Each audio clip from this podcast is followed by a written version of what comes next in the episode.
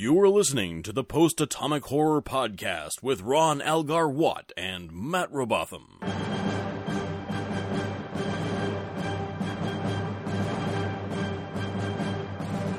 Episode 31, covering Spectre of the Gun and Day of the Dove. Hi, kids.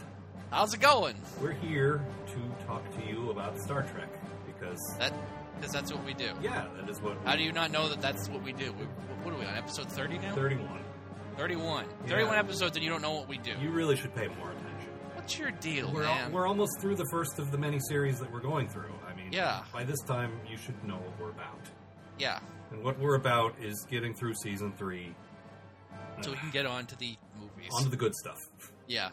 Unfortunately, season three is being very season three to us this week. hmm And once again, I, I, I, feel it's important to point this out because I don't, you know, I mean, it's no secret that I do kind of, I am the one who kind of organizes this. I do Mhm. kind of put, you know, put the, the, the shape of it together for the two of us to, to do our thing. And I, I want it clear that I am not forcing Matt to do the bad episodes. Once again, I offered him a choice. We got a cow- Cowboy Planet. we- we- Cowboy Planet just seemed fun. Cowboy Planet or Klingon episode. Mhm. Uh, you know, obviously, the smart money is on which one is going to be the good episode, and you took Cowboy Planet. So, Yep. entirely your fault. I just every every time this happens, I want to make it clear that uh, I didn't force you to do this. You took it upon yourself. You chose fruit. Yes. So, Matt, uh, won't you tell us about Spectre of the Gun? Okay. All right, so the Enterprise is on the way to Malkoshian 1 to meet with the Malkoshians, a mysterious race of totem poles that the Federation wants to make peace with. The Enterprise encounters a weird spinning probe sent by the Malkoshians that follows it through space like a lost puppy. Malkoshians contact the Enterprise saying that they don't want to buy any Starfleet cookies, but Kirk has a quota to meet, so they soldier on. Kirk, Bones, Spock, Scotty, and Chekov all beam down to Malkosia 1, discovering it to be really foggy. Then the totem pole shows up and yells at them some more for trespassing, and as punishment, it sends them to the it sends them to the Old West, uh, specifically Tombstone, Arizona, where the crew, as the Clampett Gang, will be executed by the Earps as as it appeared in ancient history. Apparently, their phasers have been replaced by six shooters, meaning that Sulu will be extremely disappointed he missed out on this adventure. Uh, I should point out that the crew have not, in fact, actually been sent back in time. Uh, they've just been sent to an alternate reality or something where the sky is red and all the scenery is half assembled. Uh, it appears to take Starfleet's finest significantly longer to figure that out. Uh, the crew then spends most of the episode mucking about and wasting time. Chekov hits on some girl and is then shot, so I guess it's not all bad. And then rather than actually kill the Earp gang, the crew decides not to bother with their cool new pistols and invent some sort of knockout gas. Uh, scientifically, it should work, but Kirk insists that they try some, so they use it on Scotty because that seems like a good idea. Gas does absolutely nothing, and so the crew deduce that the laws of physics don't work here, and that they can survive being shot if they don't believe the bullets will kill them. Uh, which makes absolutely no sense because Scotty believed that the gas would work, but never mind that now. Spock mind melds with everyone so that they don't believe in the bullets, which feels like cheating to me somehow, but whatever. The Earps show up and shoot the crew, but the bullets don't, don't hurt them. The Earps prove this by shooting them, shooting at them for roughly 40 minutes. After the gunfight, Kirk proves what 23rd century judo can do to an old Texas marshal and beats the shit out of everyone. And the crew wakes up back on the bridge of the Enterprise and are contacted by, by the Malkoshians. Hey, they say, you didn't kill anyone. Go down to Malkosia 1 for a party. Oh, and Chekov is still alive. Again. Damn it. So close. Yeah, this really was a cock tease of an episode. We got the one thing we've always wanted, and then no, we didn't. Yeah, a bullet and Chekov. That's all I ever wanted. Yeah, and an Not actual, so much, is it? an actual old-fashioned Earth bullet like we used to make. Yeah, they can't cure those anymore, probably. I, plus, it would have been extra ironic if he claimed that bullets were invented in Russia and then got killed with one. Oh, you know, bullet make in Russia. So really, I, Chekov? I, I guess uh, I guess Chekov's just uh, acting like Rasputin and just Yes. got to keep trying. Got to shoot him Now, okay, so next we gotta. Next, we'll strangle him. Yeah, I mean, just keep. and if I could it. volunteer for that, uh, that would be awesome. somehow, if we can go back into the reality of this show and, and kill Chekov, that would be great. Stab him with an ice pick. Yeah, that would be lovely. Uh, in in the next episode, there will be lots of knives again. hmm So uh, plenty of knives about. I thought kids don't play with too many knives. Well, they're not kids. Matt. They're uh, they're adults, they're grown ups, so it's okay. yeah, this this was not good. Um, and no, the central premise of me uh, of this episode really bugged me because Kirk has orders to make contact with these aliens at any cost, and then he just blindly charges in and, and Yep. stumbles his way into this, this situation. Just like, okay, I get that Kirk's not a great ambassador. He's not diplomatically, you know, d- diplomacy's not his best uh, no. Best trait. But maybe he should have someone on board who is good at that. Yeah, if like Like if Spock's good at that, let him handle it, or bring a specialist aboard or something. But really, Kirk should not be handling first contact if this is the way he does it. well, look, none of the ambassadors will work with him anymore because he just yells at them. Or they get stabbed with the many knives that are around. apparently, apparently the Enterprise is lousy with knives now. yeah. Sorry, I'm, I'm foreshadowing my episode. I, I don't mean to Mm. take away from the guns that were in this episode. Yes, Um, and as we all know, guns beat knives. That's the Chicago way. uh, and uh, you you had made the uh, the observation that this might have been a little better if um, Cowboy Planet and Indian Planet maybe happened at the same time, or Oh god, that would have been awesome, if they turned against each other. Or, I don't know something. Captain. We have to stop a war between Cowboy Planet and Indian Planet. My god, I have the best job. I uh, for a brief moment you mentioned the fog when they beamed down. I thought, oh god, are we back on Cat Paw Planet? Oh lord. Thankfully, no, we were not. And uh, No. this wasn't Cat Paw bad. Welcome back to the fabulous planet of Fogor 2. Oh, I miss Fogor 1. there was uh, the the alien who talked to them was this uh, sort of disembodied puppet head thing, which Yeah. uh, they they did some cool lighting effects. They did some cool fog effects, and it actually looked all right. Yeah, it was probably the best, like, non human alien they've ever done. Uh, I still say the Balok puppet was better, Oh, shit, I forgot about the Balok puppet. Yeah. but it's but Well, it's that, that wins. it's in the same good. like it's along those same lines, and and they used what worked, and uh, it, Mhm. it worked here too. It was sort of like a weird ass brain thing with a stick. Yeah. And and like I said, a lot of it was lighting tricks and, and covering up with fog so you couldn't see all of it. And then, you know, look, Mhm. when you're doing low budget sci-fi or horror or anything like that, and you want me to believe something is unearthly, that's the that's the established trick. Keep things Yeah. obscured, keep it in the dark, keep it foggy, and uh, you know I might buy it. Hide it in the shed where no one can look at it. and and that's the thing. If the show has less of a budget, that's fine. I have you know I have no problem with that. This show has proven that some of their very best episodes take place on the existing sets without any guest stars. Like they can pull it off if they really want to. Mhm. And here it feels like they tried to. It feels like okay, let's go to half a western town. Yeah. and they and they did come up with a cool idea for it to be half a western town. Like it's it's sort of uh, created by these aliens and it's not fully formed. And that that part was kind of cool. Yeah, when uh there's this part where I think Chekov is like sort of walking around and he like he walks through a door that i- i- part of an unfinished wall. I'm like, this really feels like Star Trek the play. yeah, yeah, that's that's a very good point. And it starts singing about painting their wagon. You know, I I think uh, something. Spock, get your gun. Oh God, stop it! Just just stop it.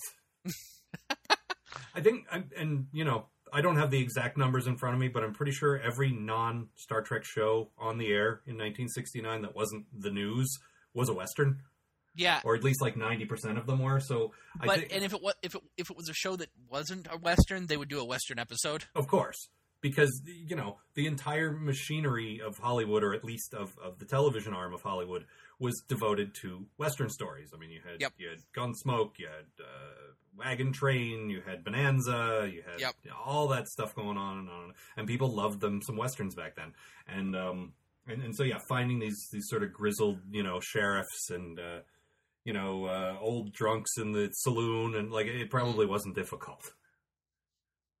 A bartender that looks like Gollum. Really? I mean, I'm I'm not I'm not steeped in, in Tolkien, so you'll you, I'll have Neither am I, but like he was shriveled and bald and had sticky out ears, ah, well, very well. and he was always cackling. See, and and I I don't actually know. Like I know a few westerns here and there, but westerns are one of those genres like horror, like sci-fi, where most of it's kind of crap. Mhm. And I don't say that uh, meaning westerns are crap. I say that meaning everyone thinks they can do one, and most people fail. Yeah. just like science fiction. Exactly. No, I like a decent western. Yeah, once but- and again. the, the thing is, I think they assume you know who all these people are, the the Doc Holliday and the Clampets, and I have no fucking clue. Like I'm like, yeah, I, I they're just rattling off all these names. Like I'm I'm expected to know who's who's enemy and who's the lawman and who's the outlaw, and I just had no clue. Yeah, the first time that McCoy's like, uh, well, I guess we're the Clampets. I'm like, the family from Beverly Hillbillies? That's exactly what I was thinking. And Did then I strike thought, oil? then I thought, okay, well, there's a character named Doc Holliday. Wouldn't it be less confusing if the Doctor was Doc? No, no, Yeah. can't do that. No, that would be too easy. Yeah. Um, so I didn't, I didn't really, I wasn't really clear on that. But I mean, it was, you know, it was pretty straightforward who were the bad guys, so I figured it out. Yeah. But uh, it's not My- like my- this episode was confusing. No. My my biggest problem with this episode is when they find out that uh, they're supposed to like they're back in history or an approximation of history or whatever, and they find out that they're this gang who are going to get killed, and they immediately just go like, "Oh well, there's nothing we can do about it. We're going to go to the shootout and get shot at." Well, see, I mean, they, they kept trying to escape. They did try to talk their way out of it. None of those things Yeah. worked. So I think they just assumed that was the course. But I mean, I, I see what you mean. Like, so we're, we're used to the later Star Trek series where they don't give up after one or two things. They will keep trying everything Yeah, to solve their problem. They don't give up after, well, yeah, that didn't work. Oh, well. I mean, like it takes Chekov getting shot for them to realize, hey, we don't have to do the things that we're supposed to do. Hang on. Like- could you could you say that part again? It's like it's like when Chekov got shot. Yeah, I'm just gonna I'm just gonna enjoy that for a minute. Don't mean to take away from your, your larger point. I just uh, Mm. I can't help it. Hey man, remember that time Chekov got shot? Yes, I do. That was pretty sweet. maybe the uh, maybe the video wrap up for season three will just be us looping that footage over We'll and play over. the uh, we'll play the uh, the Benny Hill song. that would be great. Um, there was a nice, actually, little scene um, after Chekov gets shot, and uh, Chekov gets shot. when when they're all sitting around, um, and it, it's a scene we've seen a lot at this point, and it's sort of an autopilot scene for the show, but it's always good. Where Bones is is kind of giving Spock crap for why don't you feel more upset about losing a crewman, that kind of thing. Yeah, But it, I'm a sucker for those. I always like those. And, you know, again, it's kind of autopilot. They probably have a, a stock scene written and you just change it to fit the scenario. Yeah. But it's, Now, it's there's a- always good. The- like when uh, when Spock goes, to, uh, they forget that I'm half human. He sort of has this look. Yeah. Like it's it's really it's really nice. Like he actually does care about Chekov being shot for some reason. Well, I mean, he cares about a guy dying. And the thing is, Yeah. the, the sort of the deeper thing about Vulcans is they care about all life.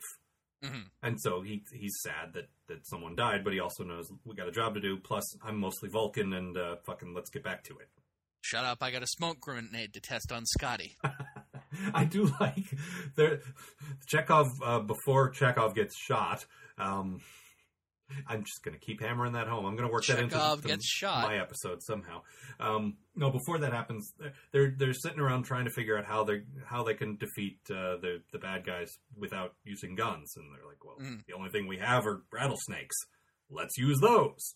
So it's like they're going to fight fire with snakes. It just it, it seemed like a throwaway line that Chekov was like, the only thing here is rattlesnakes. And they're like, uh, well, let's use that. Like, what, really? That was like an Adam It's- West Batman leap of logic there. It seemed like a good idea until the Earp gang started telling each other to watch out for snakes. yeah, but they always said it off camera in this weird voice that didn't really seem to be there, so it's all right. You know, putting putting aside my actual distaste for Chekov for the character himself, Mhm. which which as we've said is a bit of a mess. They wanted a young heartthrob who looked like Davy Jones, but also a Russian, and it just it, it never really worked for me. But this episode really confirmed for me that Walter Koenig, seriously, just not a very good actor.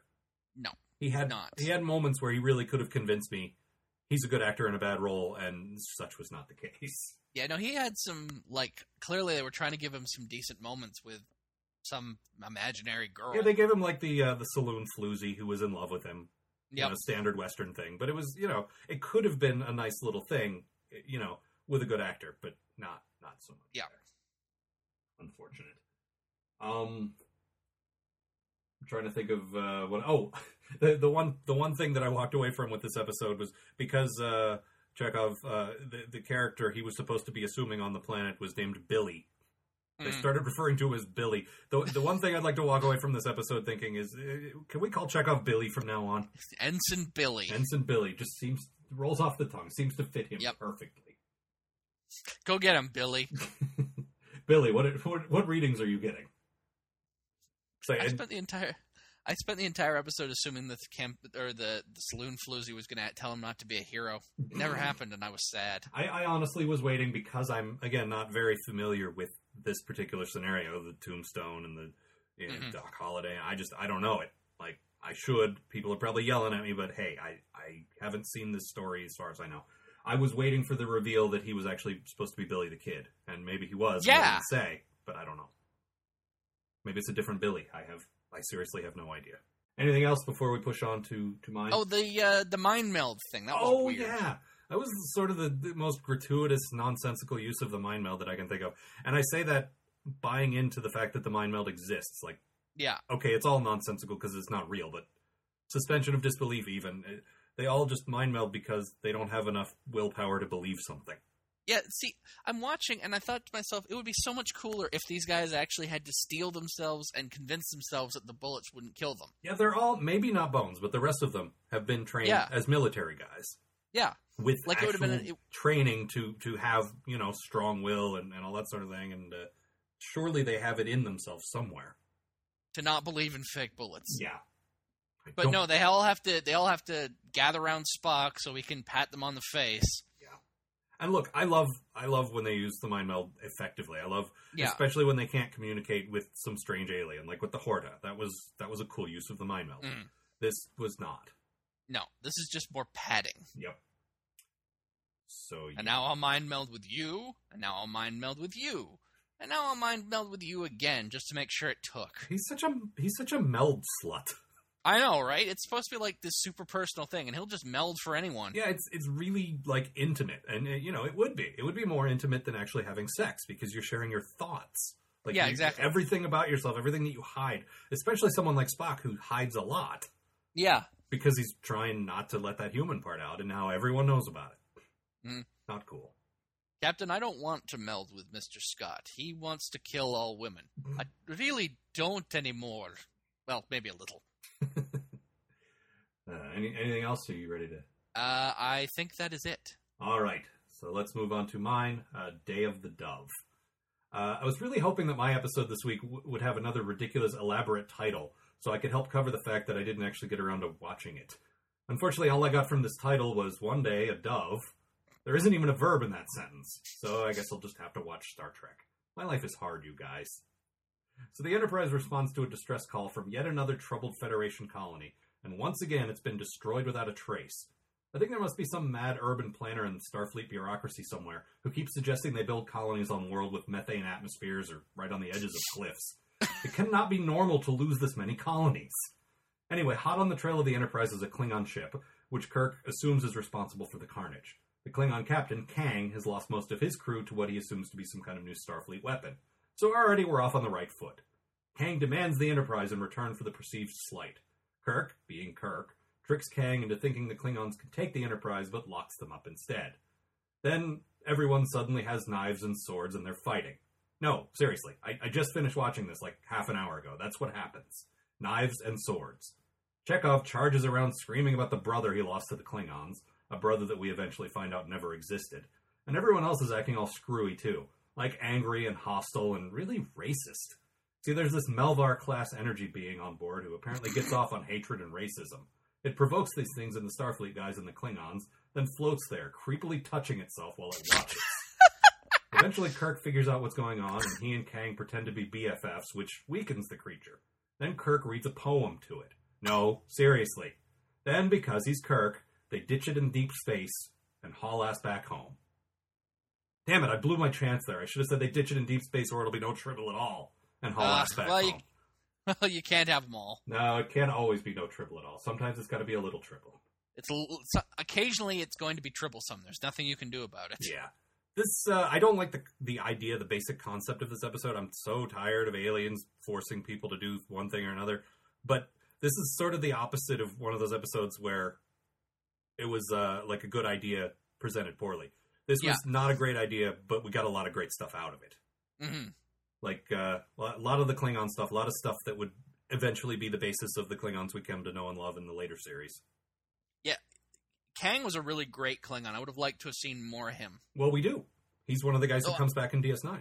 Well, I mean, I know he comes back in DS9, but I would have liked to have seen more of him with Kirk. Well, yeah, that's true. He's he's one of those actors, and Michael Ansara, who eventually went on to pl- uh, do the voice of Mister Freeze on uh, the Batman Mhm. animated series, among many many other things. Just uh, one of those great character actors from from that period. Um, he's one of those guys like, and there were a few others. Um, and now I'm drawing a blank because I have to know these names off the top of my head. But a couple of the other Klingon captains that sort of looked Kirk right in the eye and and had the same presence as him and had the same Yeah. sort of authority as him. Like they cast those guys really well usually. Oh yeah, Where it's like, yeah, I buy that this guy is a good nemesis for Kirk. Like these guys Mm-hmm. are these guys are evenly matched. That's that's a great fight. Um, we saw female Klingons for the first time, which did not Yep. look that great. Like no, they would have lo- uh, looked a lot better if they weren't covered in thick, greasy Klingon makeup. Yeah, they. I mean, you know, they tried, and uh, part of part of casting good Klingons is casting the dudes with sort of the the deep set, like heavy brow, and then you can Mhm. accentuate that with the makeup. And it doesn't really work for women, obviously, because it's a very masculine look. Yeah, no, you just take like some hot '60s looking girl and slather her in brown, and like Slather her in like- blackface. Let's let's not Yeah. uh, let's not Let's not dance this. around the issue here. Listen, this is the racist episode. We might as well get it out now. They they hadn't developed one of the key uh, one of the key points of uh, Klingon women yet, which is uh, cleavage. This Lots this and is lots of cleavage. Well, that was that was a defining characteristic of at least Lursa and B'Etor. I don't know if all of them, but uh, most I'm of the ones pretty sure. saw. You, you may be right. I'm not. I'm not going to dispute that. I can just. Uh, we'll have to look into this I don't know. Did uh, did very Worf- closely. Did Alexander's mother show off her cleavage? I don't remember. Oh no, that's right. She had that body stocking thing Yeah. with the red squares for some reason. We'll, we'll get to her later. Anyway, Well, so she- the the cool thing was, and, and we've seen this with the Romulans as well. They treat their women as uh, probably better than the Starfleet people do. Oh, Like, definitely. at, at least as equals. In in the Mhm. Romulans' case, as superiors. But here, this was um, the the main uh, Klingon chick. There were a few of them, but the main one, uh, Mara, I think her name was, was uh, Kang's wife. Yeah. and she just served on board with him, and and it wasn't like she was subservient to him or, or anything like that. She was just as you know, just as capable as he was, and that was that Yeah. was nice. Just keeps coming back. Who's the real monster in in Star Trek? Huh? no kidding. Think Well- about that for well, a while. the, the Gorn look like monsters. I mean, it's hard to oh hard yeah. to get around them. But after them, definitely. Um, but yeah, I mean, I, I liked I liked a lot of the Klingon stuff. I I do enjoy. This was, I think, the first time where they were not presented as uh, straight up sort of evil caricatures. Like we get a hint of they're an honor based culture and they have their Yeah. own motives and they're just at odds with the Federation, which was nice. Yeah. Um, and I I like they bring up the uh, that they've been at peace with the Klingons for so long. and yeah, they said two not- or three years, which was a, a callback to the Organians, Yeah, which was a not cool thing. technically true, but uh, Well, more or less. most of the time. Yeah. Let's not Um, pick at that scab. But I mean, it- it's nice that they tried. Yeah. You know, A for effort, which actually starts with an E. Um, but no, they like I said, we get a Well, it hint. starts with an A in Klingon. well, there you go. Um, you haven't heard that aphorism until you've heard it in the original Klingon. Oh Lord. The um, but no, like they start they start hinting that there's this broader culture there. They they sort of lay in the fact that um, Klingons think these horrible things about Starfleet, which is just propaganda and not actually Mm. true. That they're they're still you know normal, mostly civilized people, and uh, it, it's nice. It's a nice hint of what's to come. I, I think they built on that in the I- I- in the later series. I really like the idea of uh, Klingon propaganda posters. well, yes, I mean uh, we love us some propaganda. Like, the- there's the po- old- like they've got posters of like Johnny Starfleet like stealing a Klingon baby or something. Remember, loose lips sink starships. nice. There's a there's a lot of padding in this episode, but it's the cool kind of padding where people are walking around the Enterprise and getting into fights. Mhm. So it didn't feel as you know as empty as, as Spectre of the Gun. Yeah. No, And- uh, uh, say what you will about this episode. The uh, the fight scenes were really cool. You know, I'm not a fan of, of sword fights personally, but okay, fine. Like I, I'll give you that. It's just it's not my thing personally, but it is a standard action thing, Mhm. and so you know I had no real problem with that. And I'm always good with a big fight scene in engineering. Yeah, Lots well, of space to jump a- on people. Yeah, it's a nice big set. It's it's good for that. Um, there's there's one moment where Chekov just gets just totally off the fucking deep end oh, and Lord. almost, I mean, goes at tries to rape uh, the the aforementioned uh, Mara, uh, Yeah. Kang's wife, and just like wow, Yeah, I really wish he'd stayed shot. yeah, Because Chekov getting shot is much better than Chekov as an attempted rapist. Yep. This episode does not cane, contain uh, Chekov getting shot. That is a shame. All episodes will henceforth be judged on their Oh, lack of getting Chek- Chekov getting shot, which is just a damn shame. Al-. Although he did get tortured a bit. That's true. He did get t- tortured quite a bit, and he is quite he is quite a screamer. Well, they that's the thing they came back to in the movies. I know that's why they made him be the one who got the uh, the earbug in Wrath of Khan, Mhm. because uh, Koenig does the, uh, the the scream of terror really well.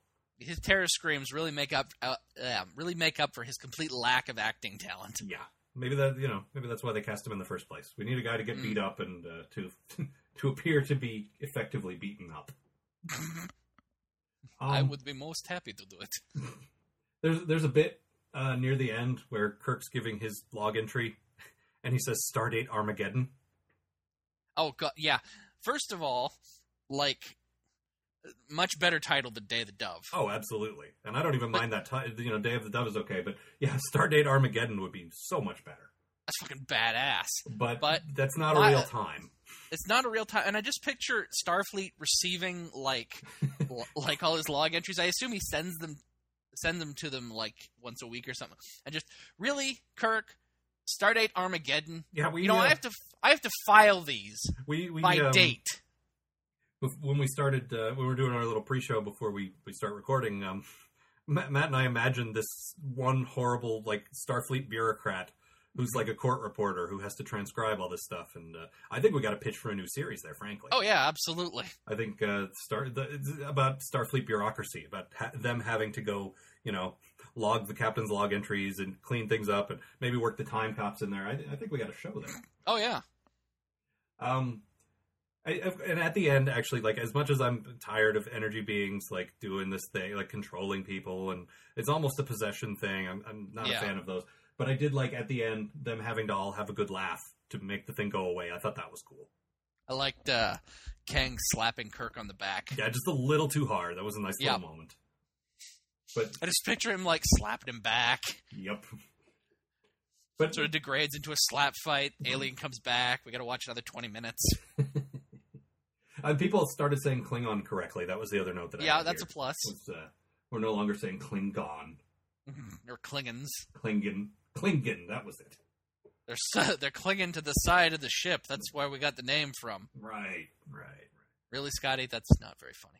Oh, Scotty's hair is fixed. I'm, I'm on Oh, Scotty Hair yeah. Patrol, so I'm uh, I got to point that out that he's no longer sporting the three inch bouffant. Now he finally has No. normal hair again. That that is a plus. Yeah, and, uh, I don't know why I'm so concerned about that, but it is a thing I. Well, it's really irritating. It looks bizarre. it just it, what it does is uh, seriously it dates the show.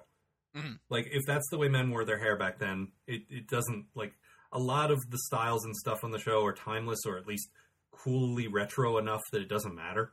Yeah. But occasionally they'll do something that was just quintessentially 60s and it's like oh it's kind of like in uh, the motion picture where they're wearing those uh, pastel uniforms which are very much a relic of the late 70s Yeah, not, we're not even getting to Disco Bones. yeah but uh, you know and then by the later movies they they came up with the the, the red uniforms which are so more, more time timeless now and if you saw them in a movie now it wouldn't be that far out of place No, it's just sort of a classic military uniform design. But yeah, for a bit, occasionally they would go into these weird, and so that's why they jump out because they they seem like these weird throwbacks to to the periods that the shows were made in. Yeah. and you want to try to make your future show more timeless and less like the time it was made. Yeah, pretty much. Anyway, that's that's all I got for this one. Unless you have anything else. Uh, no, I think that's it for Day of the Dove. All right, so Other than the fact that it needed more Chekov getting shot. it, uh, all episodes. You know, that's the only thing Spectre of the Gun had going for it. But boy, did it have it going for it. Oh yeah, We we need to digitally insert Chekov being shot in every episode. Yep. and just in the background, even you Yeah. know. Have Sisko from Trouble with Tribble shoot him. That would be fantastic. Run up to him, Jack Ruby style. Check off. Oh. All right. So uh, back to the Spectre of the Gun. All right, so in the future, in the future, uh, potentially dangerous smoke grenades will be tested on high-ranking members of the crew. All right. And uh, for, for mine, for Day of the Dove. In the future, future. swords and knives will make a huge comeback. Sure, we'll have laser guns and force fields and other cool stuff, but somehow in the 23rd century, it always comes back to pointy things. Mhm. Uh, you got Oh God. you got a quote? For Yeah. Chekov gets shot on Cowboy Planet.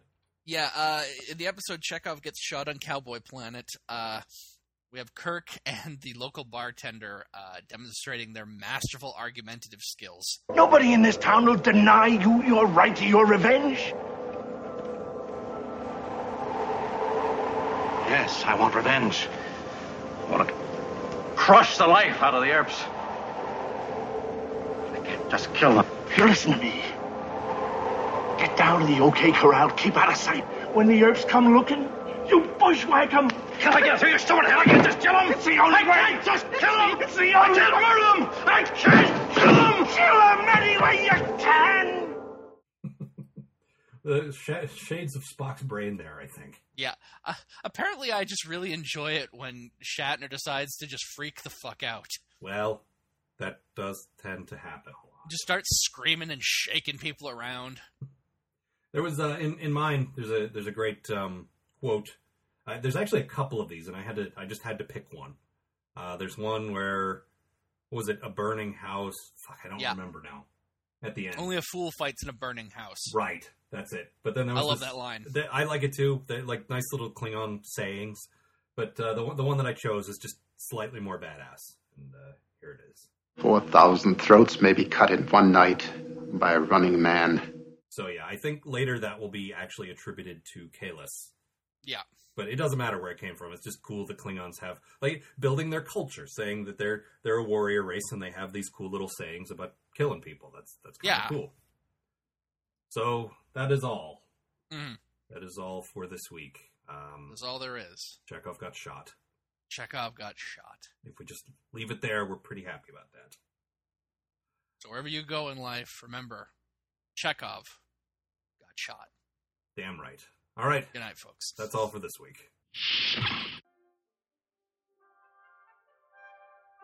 The Post Atomic Horror Podcast is a co production of Ron Algar Watt and Matt Robotham. Copyright 2011.